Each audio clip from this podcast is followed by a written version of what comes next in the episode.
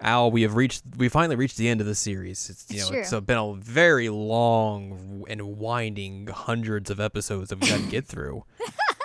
but we've we've it, I mean this is it. This is the This end it. of the series. This is this is how it ends. That's how it ends. What a shame. Hello, welcome to this week's episode of Jared and Al Watch Inuyasha. It's episode number seven. I'm Jared, joined as always by Doc Allen and Lady M. Hello.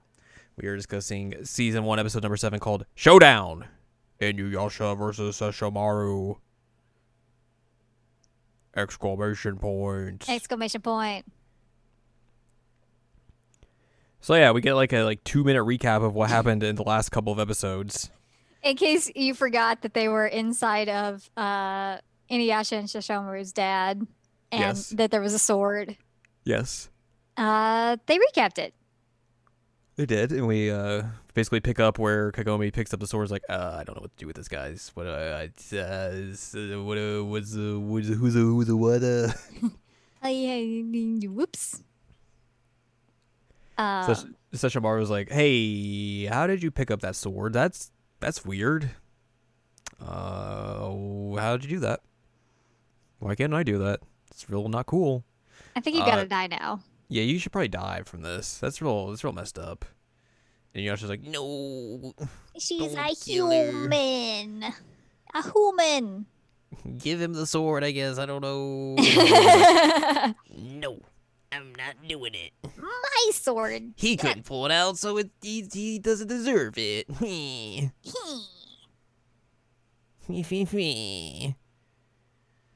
And then Sesshomaru was like, "Hey, I'm I'm gonna make fun of you Inuyasha for a bit because you're hanging out with this human girl. Human girl. What a loser!" and he's like, "Wow, I can't believe you must have got all these kind of feelings from your weird mom. What a weirdo! Only losers have feelings." loser, you're a loser. Sesshomaru is basically like toxic masculinity. Yeah, I mean, literally, literally and figuratively at times. and also kind of racist. Yes. Yikes. Uh. Then he then he Sesshomaru is like and sends out the goo and envelops Kagome, which that's a sentence. Uh, Yep. and she just gets buried in it, and the sword's fine somehow. And they're all like, "Oh, okay, well she's dead." And uh, roll credits. That's the end of the series. yep, that's how the series ends. So All right. killed Kagome, and that that's it. Well, let's talk about what we're going to be doing next season for Jared Now Watch. That's actually not the case. They they start fighting again, and this is where Sesshomaru is like, "I'm going to be I'm gonna be racist," racist. and then let's do a flashback Calls while I keep whipping half-breed. you. Which is rude. the The whipping scene was very bizarre because it, like he, it looked like he was just like barely getting hit. He's like, uh, uh, uh, and then he gets his hit once and just flies backwards and creates a crater in the wall. Like, this is very weird. But yeah, we get a flashback to baby Inuyasha. He's watching all these people play ball, and he's like, "I want to play ball." And they're like, "Here, take your ball and get out of here." Which I, th- I said that it was hacky sack. You're like, no, that's a ball. But they were Yeah. kicking it like a hacky sack, Well, they're kicking it like a soccer, like a soccer. like it's soccer ball. Yeah, Oh, That's I what they were doing. they took that ball and threw it and like, "Tell your story, walk it." Then they left. He's a little tiny Inuyasha, and he's like, ma'am, what's a half breed? His mother starts crying. He's like, "I don't get, I don't get it." Oh no! Which I I told you what it means, and um, yikes. You know, not something you should say to a small child, obviously. No. Um, but yeah, she she did the do with Big Dog Dad. That's Big what dog hap- dad. That's what half breed means, buddy.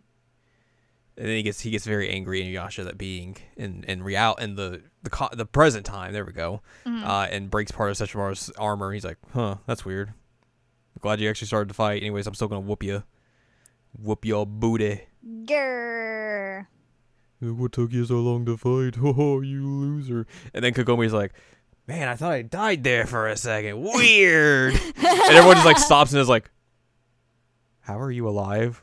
What? What is going on here? this is very weird. And then she's like, "Here, you want to have the sword, Inuyasha? Cool. That's yeah. I'm gonna get out of here." Uh, Sesshomaru does his uh, magical girl transformation into a big doggo, hmm and then starts like drooling poison. It's nasty. So they have to all evacuate the the the tomb. Yeah. Uh, Myoga is like, hey, um, I think the sword's what like made you survive that weird thing. But like, anyway, we gotta go. Even demons can't really live in that that nastiness down there for very long. So like, keep climbing. hmm Um, yeah, there's like nasty. Basically, he just did toxic farts out of his mouth, and everybody's gonna die if they don't get away from it. Also, Inuyasha's trying to like attack him with a sword, and like it's just doing nothing. He's like, "This this sword sucks. Yep. Why is this a thing? This sword is garbage." And then eventually, they both fly out of of the shoulder of Big Demon Doggo Dad Yep. Which and land outside. you were like, oh man, the shoulder is gone. And I was like, well, I wasn't using it anyway. but yeah, they do because Inuyasha at one point like is trying to climb out, and he's like, oh man, my my leggies and my arms are not really working all that great. That kind of sucks. hmm But yeah, we go launching out of Dog Dad, Big Dog Dad. It's true. Uh, Kagome finds him and is like, "Hey, you should uh, come on, keep fighting. You gotta do the thing." And, and Yasha's like, "Shut up. I'm going to. Pro- I you should let me protect you." Blah blah blah. And then the sword like makes some cool noises and then like turns into a big fang. He says it's pulsing. Gross. Yep. Turns into a giant dog fang, and he's like, "Oh yeah, I guess this is the old man's. Cool." and then Sesshomaru's like, "I'm gonna." I'm gonna attack you now, and then Yasha's like, "All right, cool. Let me just uh attack you once and chop off your arm." Yep. Yeah, he he just straight up cuts off his left arm. So Sesshomaru's like just standing there, like, oh, Eh, just a bloody faucet. the blood is just pouring out of him. He's just standing there, like listening to them, like trying to figure out what's going on. Like, all right, cool. Let's just let's just sit here.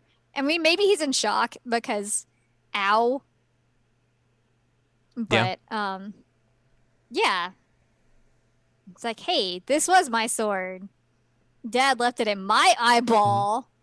I've seen wrestling matches where they've had wounds where it's just blood pouring out of them like a faucet. So yeah, it would Really? be kind of shocking. Is that a real thing that happens? Yeah. So obviously wrestlers they cut themselves in order to ble- to bleed. This is what they used to do. They don't really do it nowadays because it's kind of an archaic thing to do. Mhm. But essentially, if you cut yourself too far too far in the forehead, you know, you could hit an artery or just some kind of vein. And yeah, you'll get some situations where it's like you'll they'll just be like face down or like on all fours, like looking down, and it's just like pouring out of their head. Yuck. It's real messed up. But either way, that's what Sesshomaru is like. He's just like, "Bleh." and uh, yeah, this this show got very gory for a second. Yeah, no kidding. Which that happens in this show sometimes. Um, but I totally forgot that he cut his arm off at this point in the series. I totally, totally forgot about it. Yeah, it's like very quick. Like you would Yeah. expect like that kind of like big wound to occur seven episodes into the series. Yeah. Uh, and, and like also afterwards, like he attacks him again. Like he hits him like a few times, but it's just like sparks fly out of him. Like it's nothing like as damaging as losing your arm. Yeah. But it, it does cause him to detransform, and then like he just like bounces. He pieces out. Yeah, him and Jaken are, are out of here. Me lord! Me lord, Me and then lord! And then Inuyasha, Kagome, and uh, Myoga are like, we should get out of here. Um, I do like that Inuyasha gets like some form of self worth here. That he's like, ah, I can use this sword. It's mine. All right. Well, maybe I'm not like the the weirdo kid in this family, huh? But um, he still has no idea how to use this sword. No, he doesn't. Uh, Kagome learns from Kaede about maybe what she thinks is why the sword reacted to him. And then she's about to go tell Inuyasha, and Inuyasha's like, I don't need to hear from you about how to handle the sword. This is my sword. I can, sword. I know how to clearly use it. And she's like, okay, whatever, dummy. I'm just going to drop you through this bridge into the water down below and leave.